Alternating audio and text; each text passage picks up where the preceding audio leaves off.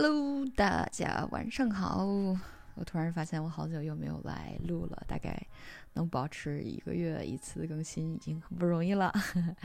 最近比较忙，因为要升职啦，承担了更大的责任，管的人也越多，而且操心的事情也越来越多了。但是觉得既是机会也是挑战。然后今天跟大家分享一个话题吧，正好最近。德国的大选结束了，我最喜欢的默克尔要从政坛上离开了。嗯，我来谈一谈我的德国梦吧。嗯，大家其实人人都知道美国梦，然后但是德国梦又是什么？我想其实很少被人谈，因为毕竟。来德国的留学生还是只占了少数，大部分人大家都会去，啊，美国呀、加拿大呀、英国呀，这些是主流的留学国家。然后对于德国其实是比较少见的。那今天呢，我就跟大家分享一下我的德国梦吧。嗯，这篇文章呢是我发表在了豆瓣上，但是正在审核的。嗯，我就，呃，不要怪我，我就开始读我的文章了。嗯，开头我说，其实德国大选告一段落之后，我最选最喜欢的默克尔，也即将从总理的位置上退下来。十六年的风风雨雨里，三次的大的国家危机和多次他自己的身体危机都挺了过来。我想，当后人提及世界上最有权势的女性领导人的时候，默克尔的名字一定会是大家无法忘记的。她的存在激励了我。激励了很多人。然而，人无完人，每个人看待问题的角度都是不一样的。也许在有的人眼里，他觉得默克尔是恶魔，是守旧势力，是那个该死的圣魔。但是在我眼里看来，他是伟大的，也因为他而开启了我的德国梦。美国人，美国梦其实人人都熟悉，它象征着。从零到一的心态，那种英雄的宏伟和个人主义的极致体现。可是，又有谁不向往？又有谁不向往这样的生活呢？好像每个人都可以在美利坚的土地上挖到属于自己的金矿，而且他不在乎你的种族、你的肤色，无论你是哪里人，无论你有着怎样的过去，你都可以在那片土地上勇敢的做梦，完成漂亮的转身。可是什么又是德国梦呢？德国梦很少被人提及。当德国经历了纳粹时代的疯狂，人们活在噩梦里，陷入战争，无数的人失去了亲人和朋友，大多数的德国人自己本身也成为了难民以外，他们很难和别人开口那段羞辱的二战历史。德国梦变得小心翼翼，生怕被别人看到这一块历史的耻辱柱。直到华沙一跪，骄傲的日耳曼民族不间断地从二战的历史里去反思自己的所作所为。他们慢慢地释怀历史，放过了自己。民族性格如工程师一般，小心谨慎，按照流程制造一部部精美的工程作品，去呈现给世界。冰冷的机器里有他们的热情，有他们的专注。和他们的精神。我的德国梦开始于我的大学时候，德语是我的第二门语言。慢慢的，呃，从大一开始学习，不知不知饥渴的，我看了市面上所有的德语电影，听了德语歌曲，去图书馆几乎看到了我所在领域的所有德语书籍。也许在大三的时候，我就知道了我自己很喜欢德国，我想去德国。至于为什么，可能我连我自己那个时候都不知道，我也不知道那个国家到底哪里吸引了我。也许是想很想看看女性管理的国家是什么样的一种形态吧。到了硕士毕业的时候，我踏上了德国工作的旅程，去亲身感受到了德意志人和所谓的德意志精神。它带给我的文化冲击当然是无法比拟的。无论是黑森林近几十高的几十米高的树，还是宏伟的天鹅堡和国王湖，还有热情洋溢的啤酒节和更加开放的多元文化，在骄傲节上的游行随意可见，大家啊。在狂欢，撒着避孕套和糖果，然后对于个人意志的表达都是极其吸引我，也是极其嗯开放的。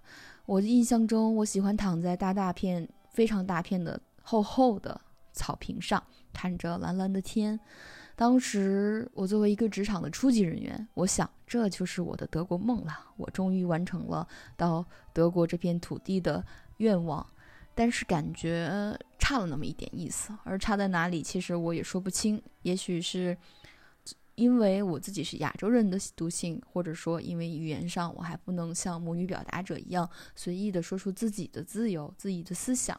也许也是因为当时那份咨询工作过于死板和枯燥的原因啊，我进行了一次转身。在德国待了不到两年之后，我就回到了国内的 IT 行业。当然，那是一片欣欣向荣啊，感觉有着用不完的用户红利，稍微用心做个产品就能积攒上千万的用户。然后等我再次转身回来德国的时候，就已经带着非常多的资本，然后开始作为资本代理人的心态进行。疯狂的收购，那时候我们也转变了心态。我觉得这个时候我是一个终极玩家，我也不断的去探索着两国之间、行业之间的差异。我观察到德国人的德国梦是什么？他们的德国梦可能是对于民族的忠诚，对于企业的忠诚，甚至是对于家庭的忠诚。小安、小富即安的生活。你感觉只要稍微用力一点，就从来不会饿死。政府当然也不会允许你饿死，毕竟德国在我看来是真正的在用高税收来进行共产主义的实质国家。赚得多和赚得少之间差异不大，生活质量能有多大的差异呢？你看，其实我们。都要去同一个超市，同一个品牌的超市去买东西，要么是 Eva，要么是 Edeka，对吧？也不都是一样的馆子嘛？哪有说特别特别 fancy 的，别人下不起的呢？不会。至于度假上面呢，其实很多德国人小的时候就已经跟父母去跑遍了大半个地球了，对于世界观形成的时间，可能比我要更早一点。再过几年，我觉得我也从中级玩家完成了到了头号玩家的身份转变。我开始带领着一群平均年纪比我大十岁的德国中年人冲在驰场上，那我还是他们的领导。其实我也曾经抱怨过，我说这个公司怎么这么老呀？为什么大家平均工龄都超过了十年？然后再一看看德国的人口比例，的确也是个平均人口中位数在四十五岁以上的国家。然后加上德国女性其实要孩子的年纪相对比较晚，且数量也不多。如果我未来要在德国生活的话，或者是养老的话，那我的养老金要只带着移民后裔，占在了德国人口的百分之二十五左右吧。那这个时候，其实德国梦在我的眼里来说，其实我不是一个简单的观察者了，不是一个呃环境的变化的观察者，或者说是观察别人生活，而是真正的开始书写我自己的德国梦了。我印象中，我最喜欢的一本书是《留德十年》。我觉得季羡林老先生的那本书其实驱动了我很多次。他在留德十年的过程中，完成了非常多的呃学业，对于梵学的研究，对以后的中国这项事业的研究都做出了贡巨大的贡献。这是他的社会价值。那我要在德国完成什么样的 梦想？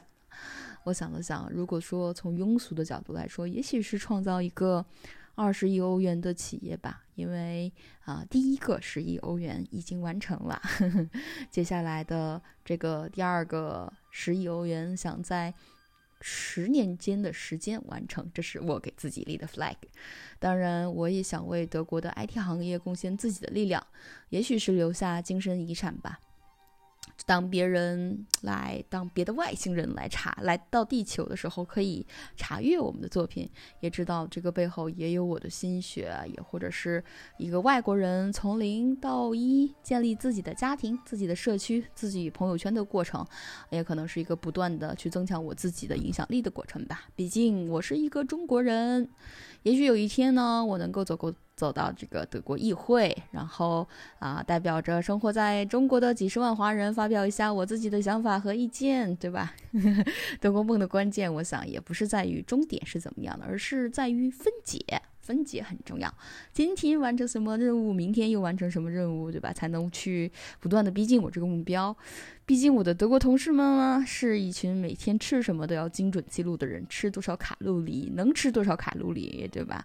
早早吃什么，午吃什么，晚吃什么都 每天喝多少水，吃多少坚果啊，都要精准记录的人。但是我觉得很可爱。如果你问我，德国梦是外表是什么颜色呀？啊，它好吃吗？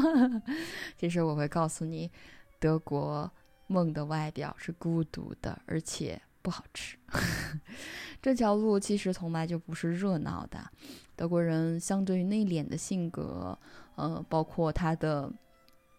人口结构过于老龄化，其实没有特别多的什么像国内的那种迪厅啊，可以让大家去释放压力，对吧？如果真的有的话，作为亚洲人，我也觉得我也放不开。那也没有很多很多你这个呃很可以畅聊无阻的朋友，或者说你也没有特别特别多的美食。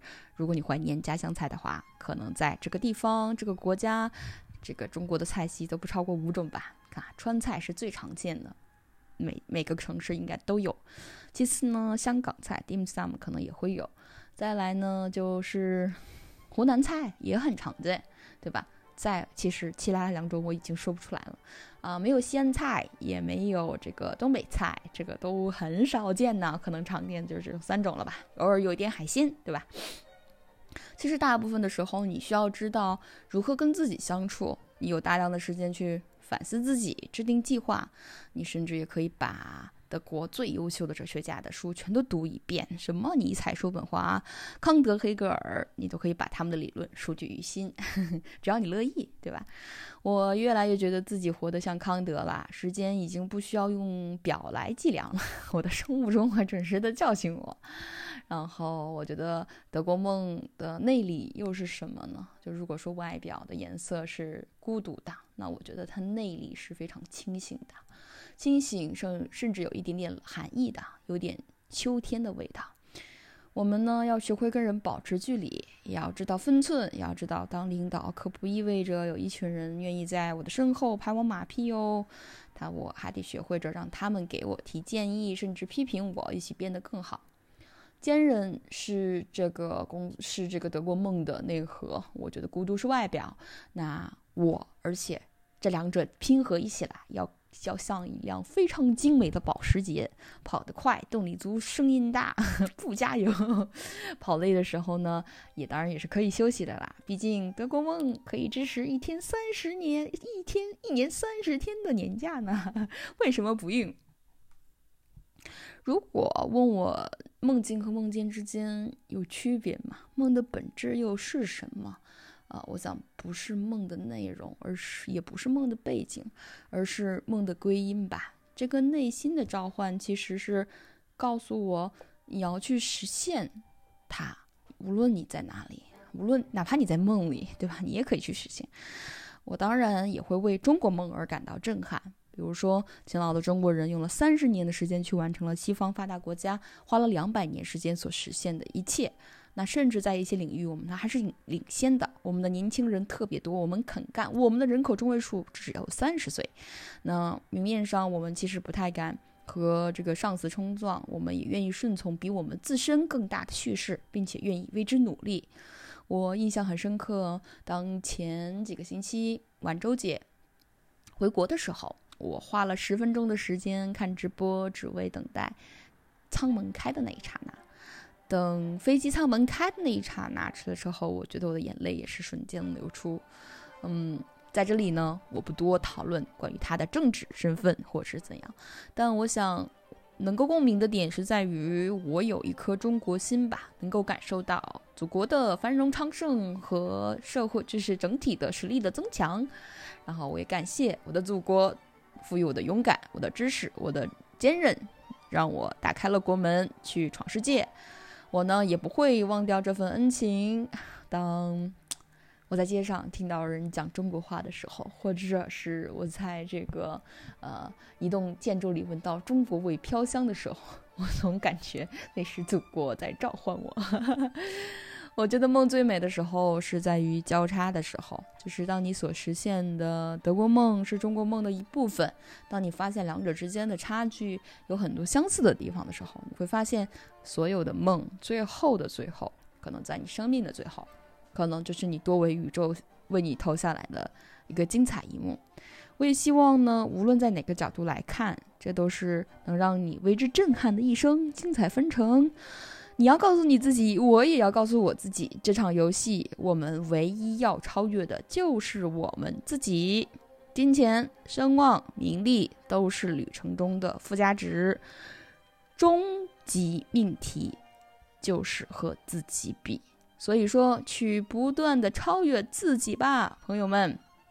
相信你们的梦，不管是国家的梦，还是啊美国梦、加拿大梦，或者是纽约梦，或者是波士顿梦，我相信你们的梦一定会比我的更加精彩。